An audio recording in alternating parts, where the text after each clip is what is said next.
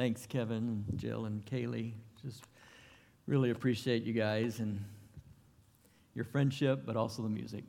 Thanks for that. Our uh, scripture reader for this morning is out of town, and the backup is out of town. so,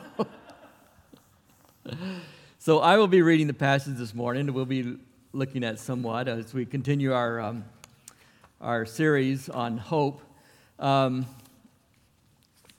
my plan is that we, at the next few Sundays, we'll be looking at uh, a new, a new uh, sort of subgroup about how to deal with the past and uh, embracing hope and surrendering our past is what I'm calling just next few Sundays. And then we'll end up the series talking about our ultimate hope, which is usually what a lot of people think of when they think about the Christian hope, and uh, that is the return of Christ and his restoration of the creation.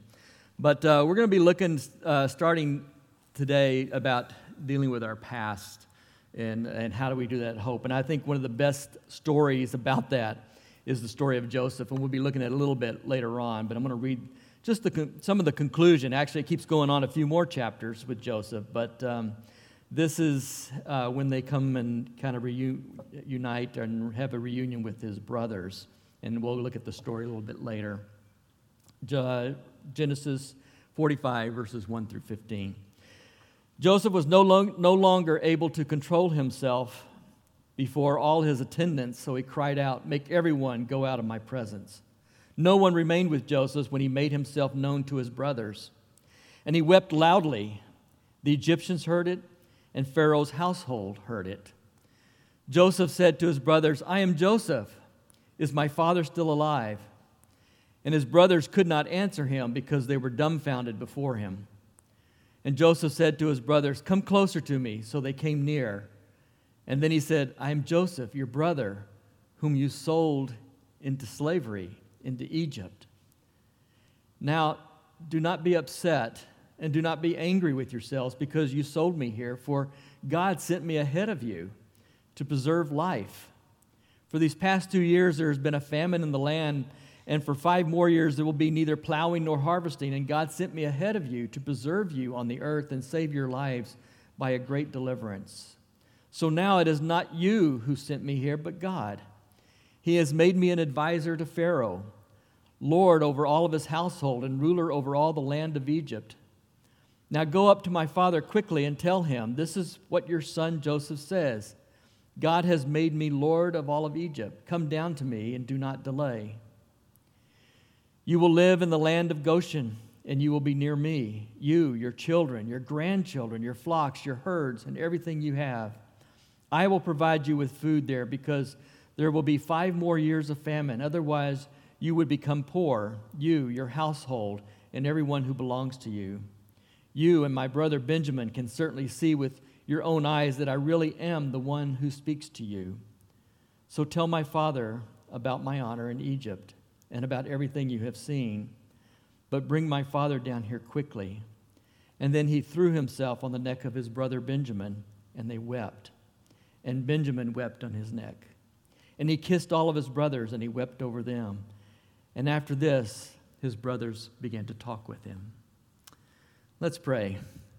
Father, we are so grateful that uh, you have called us to be your children. And on this Father's Day, we recognize our Father, our earthly fathers, and just the sacrifices they gave for us we also recognize that there are people who have uh, painful memories about their father, or loss of one, or one that uh, was not the good father that he needed to be. But Father, we thank you for you, our Heavenly Father, who cares for us, whose mercies are new every single morning. And so, Father, we are asking that you renew us this morning, that you hold us in your hand and know that we will be in the safest place there is in the universe, and that is in your arms. So, Father, we give the time to you as we look at what you have for us. And Father, we, we, we admit that we know in our heads that you love us, but we go days, weeks, months without even contemplating that, without feeling it, without experiencing it. But Father, this morning we want to experience it. We want to experience it in, in, the, in your word, in the music, and also as we share the Lord's Supper. So, Father, be with us this morning.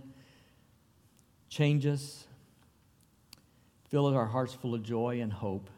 And in Jesus' name, amen. When, uh, when Sue first met my family, she was pretty um, awestruck, I'll, I'll, say it that way, uh, of how we talked.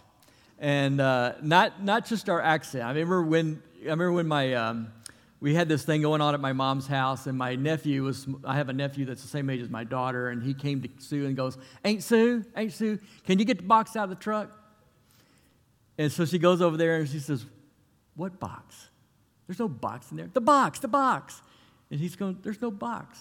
No, the box. And then she looked at it and goes, Oh, the bikes. Why didn't you say bikes? but it's not just the accent, it's also some of those, those expressions that we have. She says, In Iowa, we press buttons, we don't mash them. We're not that violent to mash the button. Can you mash that button for me? And um, yeah, so um, I remember my brother also said, we were talking about having to go to the grocery store. My brother says, Well, well, I'll carry you to the store. Do I hop on your back or what? How's this going to work here? Why can't we just drive to the store? You don't need to carry me. I'm not an invalid. But another one is we were talking. I remember in our room, in the in the living room, and and uh, my mom, my grandmother were there, and she says, "Well, well, what are you going to make when you get out of college? What are you going to make when you grow up?" And that just like baffled Sue. It's like, what are you going to make? I said, that's how we say, what are you going to be when you grow up? What are you going to be when you grow up? But that's the question is, what are you going to make when you get out of school? Well, I'm going to make a teacher, you know. I remember my niece was saying that, I'm going to make a teacher. I know English real good, you know. she literally said that, didn't she? so what are you going to make? You know, so I say, well, I'm going to make a farmer. My, mom, my grandmother would say, oh, no, you don't, you don't want to make a, father, a farmer like Papa. You know, she grew up on the cotton farm and married a cotton farmer. Says, too hot. You don't want to be a farmer. And I remember my aunts and uncles used to ask my brother and I, uh, used to ask my brother and me, um, are you going to make a preacher like, your, like Big Daddy? And we'd say, no, I'm not going to make a preacher like Big Daddy. and here I am. I don't know, maybe it was programmed in my head back then.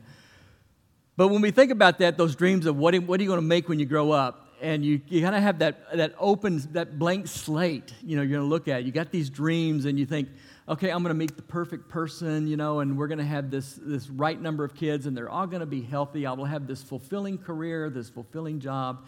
And we know what we want to do when we grow up. And, but even as we get older, we have that same question sometimes about what do you want to make when you get older? You know, what are you going to be?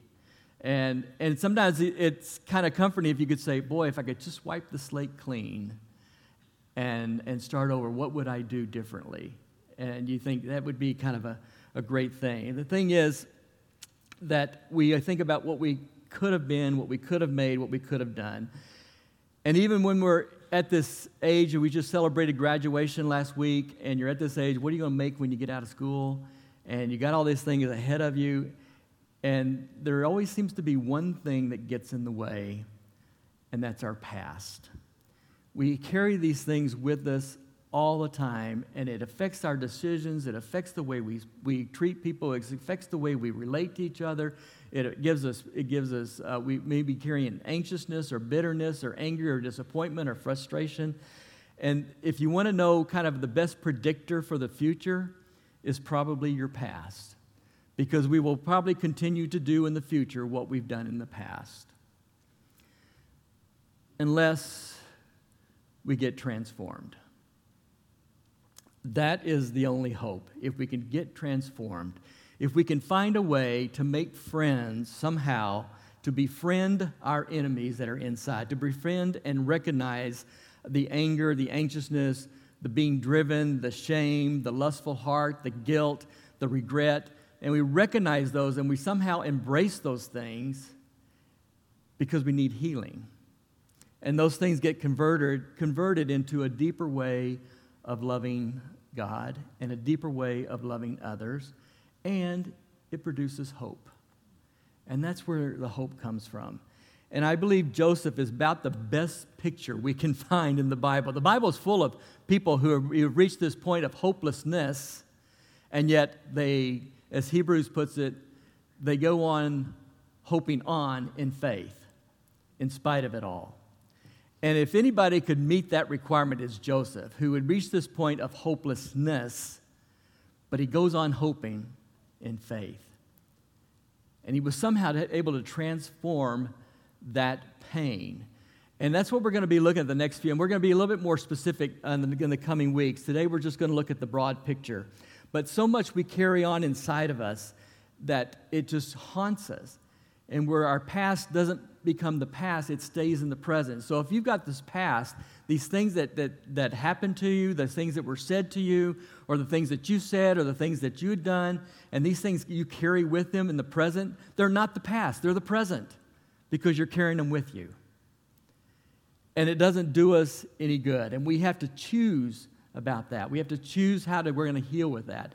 My daughter says, uh, she, she sees this and observes this in real time because she's, she's in charge of, I think, 75 or 80 boys in her house at school as well as being a teacher. And she goes, I see this happening in real time, these kids building these memories, these pasts that they will carry with them the rest of their life. And we were actually just happened to eat pizza one, one, one at this pizza place in, in, uh, in England. And she says to me, you know, the server goes away, she says to us, our server has been harming herself. And I go, How did you know that? He goes, You learn to recognize the signs.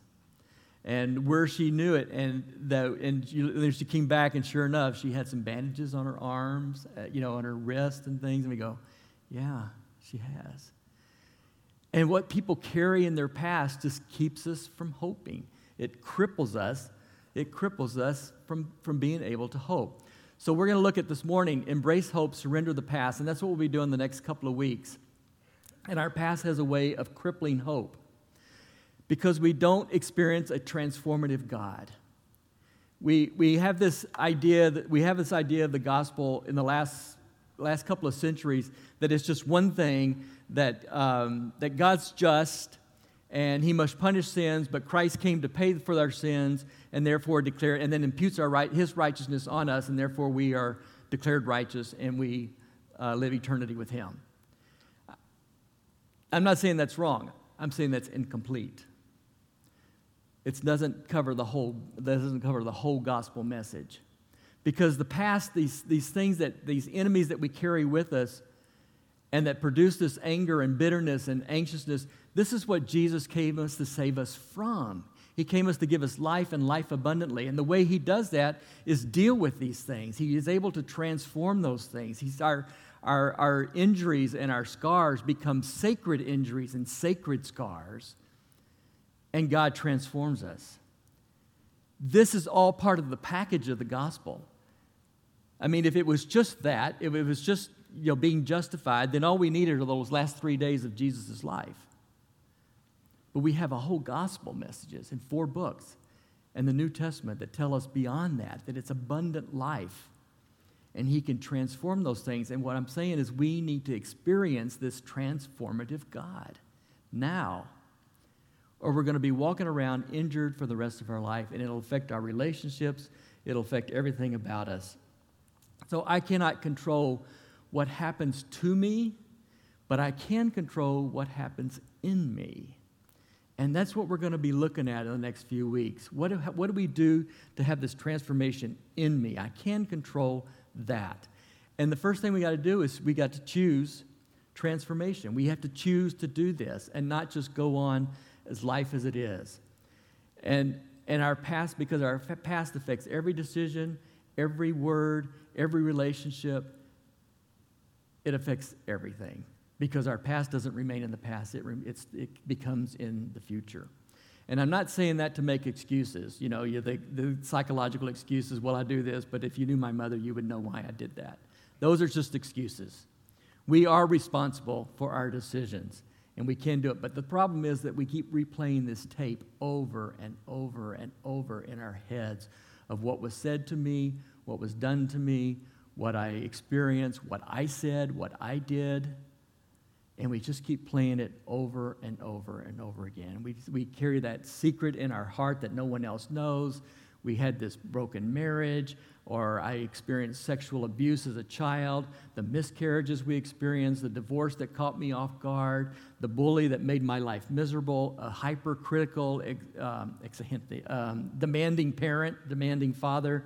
Uh, all these things that happen to you, these hurt words and decisions and then they just stay as open wounds if we don't recognize it. But we have a God who transforms us. And what we do oftentimes without God, without the Lord, and Christians do this as well as people inside the church as outside the church, we opt out of hope. We opt out of hope because we find other ways to deal with it. The zealot, I'm just going to mention a few, uh, four of them, that the way we normally handle these past, these past injuries.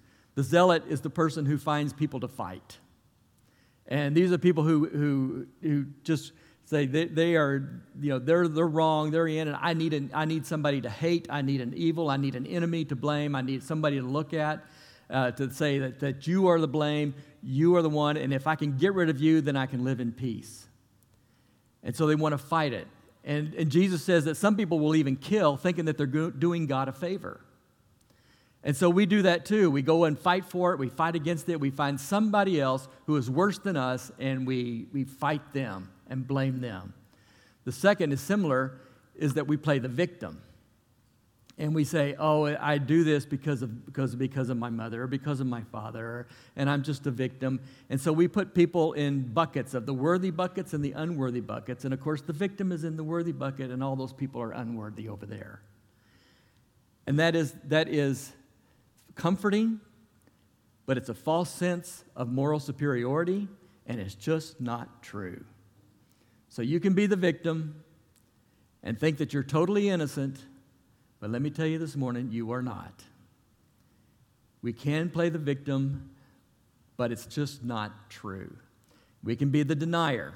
I'm not saying there's no victims, okay? I'm not saying that. I'm just saying that we are not innocent either that we take responsibility. Then there's the denier that there's nothing wrong, everything's fine, I'm okay, don't worry.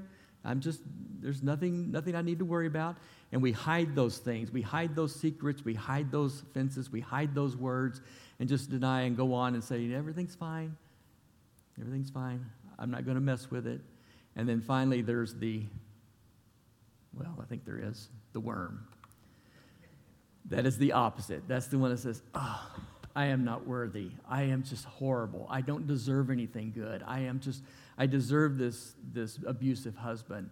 Uh, I deserve this, this, uh, uh, this lousy job, this terrible boss. I don't, I don't, can't ask for anything because I am not worthy. And I would guess a lot of Christians fall into the worm category. Uh, we, if you've grown up in the church, you probably have heard a very healthy doctrine of total depravity uh, that basically says you are worthless, you're not worth anything, you're a sinner, you're going to hell, etc. And where you're just, where you end up believing that I am nothing and I have no boundaries, I have no right to express boundaries, I have no right. But that's not gospel either. God didn't die for the worm. He died because he loves you and you're worthy. And of course, there's all this, there's a question of whether you, you know, we are worthy in and of themselves or are we made worthy by God's love? Maybe it's both, I don't know. But the point is, you're not a worm. God didn't die for somebody worthless. We have value, we have dignity, and so does the person next to you. Value and dignity. And so we opt for these alternatives, but we have to change the tape. We have to change the tape of what's going on inside of us. Uh, I've been using this book called Hope Rising by Casey Gwinn and, and uh, Chan Hellman. And they're, they're two professionals who have discovered the power of hope. And uh, he's even written a book. He's the guy that's, that was at the University of Oklahoma that I mentioned. And remember, he talked about, I put this chart up before, he talked about having desirable goals. And what we need to reach those goals are pathways, ways to reach there, and then intentionality, the ability, the, the willpower to, to do the things that are necessary. And even with the path that we're taking, we can change our goals. We can make reachable goals and we can find pathways, as Joseph did, to come over, overcome those and then have the willpower to do it. And I mentioned before when I first started the book, when I first bought it, I wasn't sure where they, where they were coming from spiritually. I really didn't know. But then they have a chapter in there called Spiritual Hope and Spirituality where they come clean. And they come out and say, Yes, we are believers, we are Christians, and we, um, we are men of faith. They try to meet with all, they try to meet the needs of all the, all the readers, but they're very clear where they are. And he said, basically, as Christians, we have, will, we have a goal, we have the pathways, we have the will, but the difference is we leave the results to God. And God can do the impossible. That God welcomes everyone because no one is perfect. And we can reach those goals. And just a couple of quotes.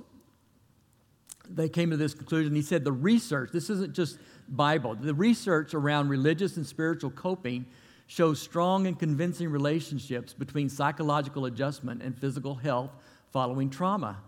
Spirituality provides a belief system and a sense of divine connectedness that helps give meaning to the traumatic experience and has been shown over and over to aid in the recovery process. This is from his own study, this is from his own research. Uh, one of the psychologists at the University of California, I would say it, but I cannot pronounce her name. Lyubomirsky, maybe? Uh, she says, We can no longer ignore the powerful influences of spirituality and religion on health and well being. If nothing else, the statistics should compel them, not make them optional. I put that up there just to say that we're on solid ground here. This isn't just this thing we say in the church because we're supposed to say it that God's stuff really works, that God's word really does function, and the promises do hold. And so the, Bible is full of people who have reasons to lose hope, but they hoped on in faith. And Joseph is the prime example. Most of you probably know the story. Uh, he's the youngest of 12 brothers, and he was also the favor of the father, favorite of the father. And so all the brothers were jealous of him. And granted, Joseph probably didn't help his cause too much because he was a little bit, he kind of liked to, to, to remind them that he was the favorite. And they were so angry with him. One time they were out with the sheep and, and doing their work. They decided, well, we're just going to kill Joseph. And Reuben, Reuben didn't want that. He, he, he, was against that. He said, well, let's, let's throw him in the pit and just let him die. And then he was hoping to come back and save him.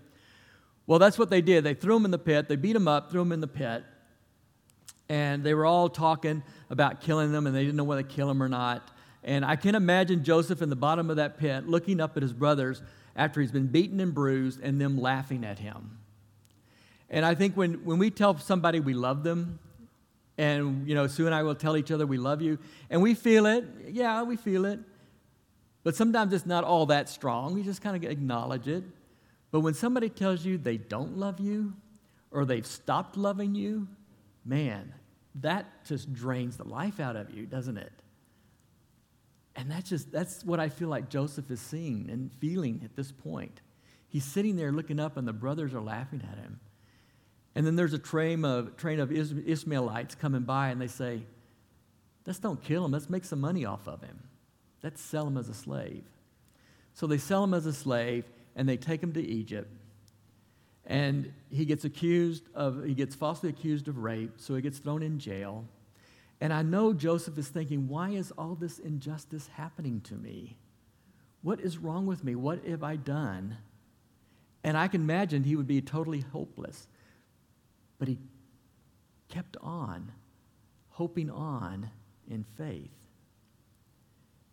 And he had a goal, and he had pathways, and he acted. He didn't just sit there, he took action, and God blessed him. And God raised him up to be second in command in all of Egypt. And he takes this pain and he takes this hurt and he doesn't let the enemy take it over. What does he do? He takes it and he forgives. He lets it go. And there's incredible healing that takes place. not to mention saving his family from a famine. That's just such a wonderful picture of what a man does when he takes the hurt and he takes the pain and he takes his past, and those things become sacred scars, and he gets healed. And he still admits what you did was wrong, but God used it to save you. What you did was horrible, but I forgive you. And he kissed them and he hugged on them. And they go get the father and they come back. I mean, what a great picture of how to handle the past. It doesn't mean you erase it. It doesn't mean you feel sorry for yourself and playing the victim. It doesn't mean, mean that Joseph didn't call the soldiers in of Egypt and say, wipe them all out because they're evil. He wasn't a worm. He dealt with it. God healed him. He forgave and there's restoration. They transformed him. The past was transforming. So, my point this morning is that God is bigger than our history. God is bigger than your history. He is bigger than your history, but He cares more about your destiny. He is bigger than your history, but He cares most about your destiny. Where are you going to go from here? That's what He's concerned about. And, and we know that, that Jeremiah tells us that his mercies are new every morning, and that's a nice song that we sing, and, and sometimes that just kind of goes in one ear and out the other for me. But if I think about it, every morning when I wake up, that mercy's new.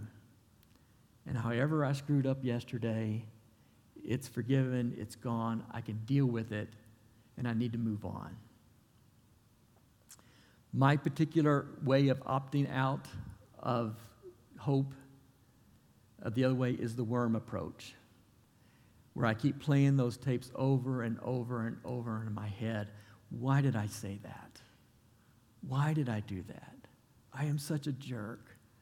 I can't believe I did that. I can't believe I said that. And I play it over and over and over again. But Jeremiah tells us the mercies are new every single morning. And we need to be healed of that. Healthy Christian spirituality knows that.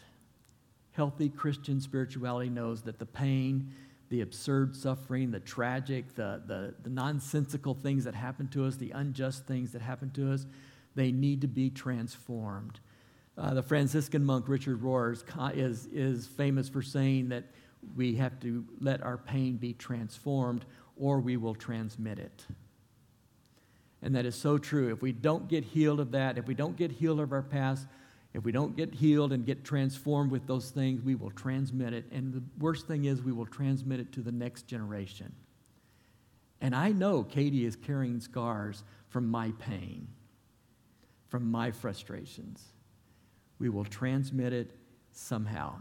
So we must find some way for God to restore it, for God to heal it to identify those wounds, know what they are, and build something new out of it, just like he did with Joseph. That no one is too broken to be used by God. No one is too far gone to be used by God.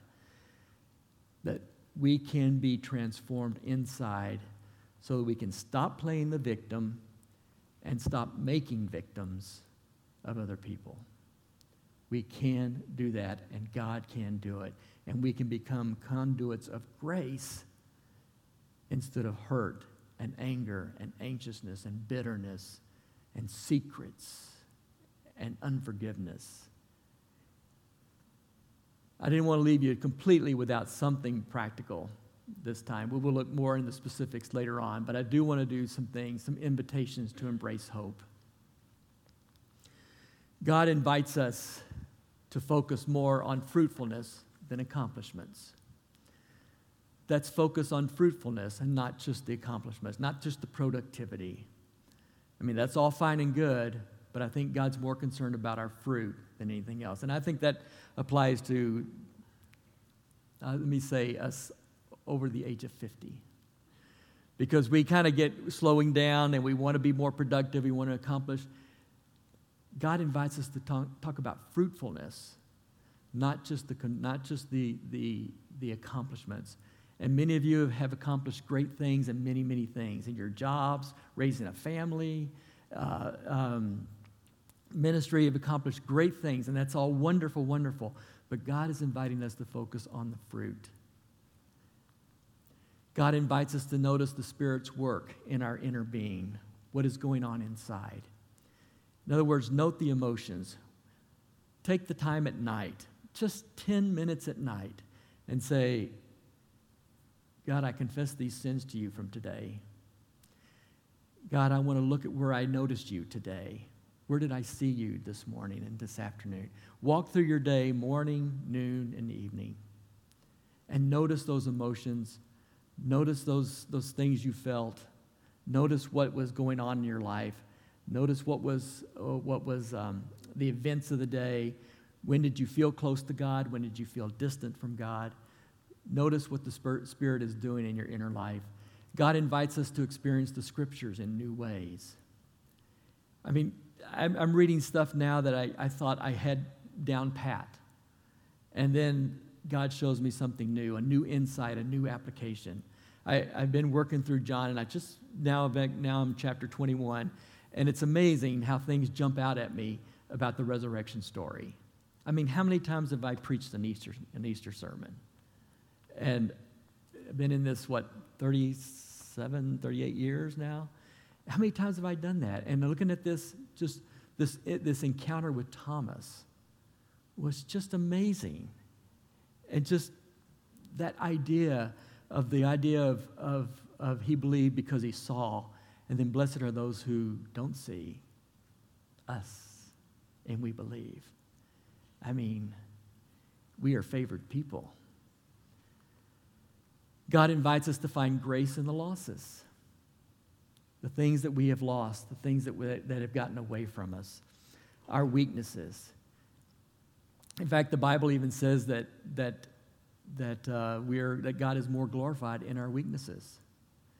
And Jesus in the Sermon on the Mount basically says, You're blessed if you lose everything because the kingdom of God is here for the finding, it's here to be found. So he finds grace in the losses. God invites us to put down our burdens that we have carried with us for way too long. And I don't know what burdens you're carrying, but He is asking us to put it down, that we've been carrying this for way too long. In Isaiah, Isaiah 46, he talks about the, the, um, the Israelites were, were, were beaten down by carrying these gold idols around, just carrying them around. And now God is saying, you can let those go, drop them. And granted, we are not carrying gold idols around, but we're carrying other idols around. We're carrying idols around like entitlements, uh, our rights. We're carrying um, uh, our expectations around. Does it really matter that you're not in charge? Does it really matter that much that you may not be in charge? Does it really matter that much? Are you, you so, is it that terrible that your children make different decisions than you would have made? Is it that terrible? What about the stuff we hold on to? The possessions we hold on to, the status we hold on to, our reputation that we hold on to, the ambitions. Just drop the idol and you'll be a lot lighter. He goes on to say, which these verses have taken a deeper meaning to me lately, even when you are old. he says, uh, Listen to me, O family of Judah, all you who are left from the family of Israel, you who have been carried from birth you who have been supported from the time you left the womb, even when you are old, I will take care of you. Even when you are gray hair, I will carry you. I made you. I will support you. I will carry you, and I will rescue you. That's the promise. Let the burdens go, let them down, and we'll seek transformation. And we'll seek it together over the next couple of weeks. We're going to celebrate communion. Um, the Easter story is a um, three day story. The third day seems to be God's day, if you look through the scriptures. Uh, the third day was when Moses presented the Ten Commandments. He said in the third day he will do that. Uh, the third day is when young girls like Esther confront a king. Uh, the third day is when uh, prophets like Jonah land on the shore, spit up by a big fish of Nineveh. The third day is when the stone is rolled away. Uh, the third day is a reminder that God does his best work in the hopeless situation. So we worship God who uh, specializes in the resurrection. Uh, he specializes in hopeless situations. Uh, he conquered death so that we could have life. And Jesus saw that, uh, that, that Him risen changed everything. When He met those disciples on Emmaus, what did they say? We are hopeless. We were hoping that this king was going to free us from the yoke of slavery. And then when Jesus opened the word and broke bread with them, their eyes opened. And it changed everything. And we look at these stories and, and we say, oh, well, good for them, good for Thomas, good for the, the disciples, good in, uh, on Emmaus. Well, no, um, good for us, good for me, good for you. The resurrection changed everything. It changed the world, it changed history, and it changed me. I can have hope in the midst of crisis, even when I'm obsessed with my past.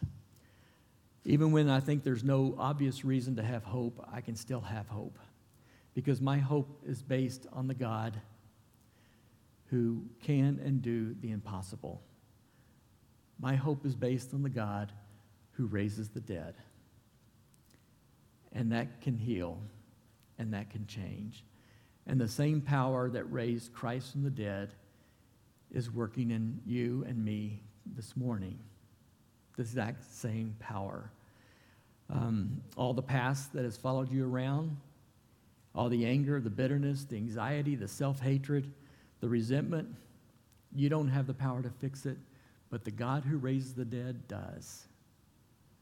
He is able to do that. We can't resurrect anything, but God can. And the resurrection announces that he's not given up on us. So we're going to celebrate communion, and I'm going to say a prayer, and I'm going to invite you to pray it with me. I'll just pray it in phrases. And um, I'm just going to ask you to pray it silently uh, so nobody feels awkward or anything. But I'll pray it in, in, in uh, phrases and ask you to pray with me.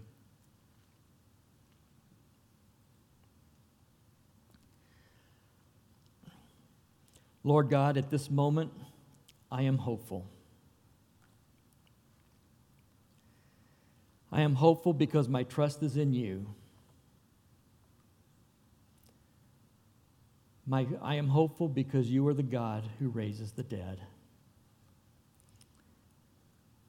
Amen. When we take communion this morning, we are announcing that God hasn't given up on us. Uh, he hasn't given up on you and He hasn't given up on me. In fact, He's making all things new.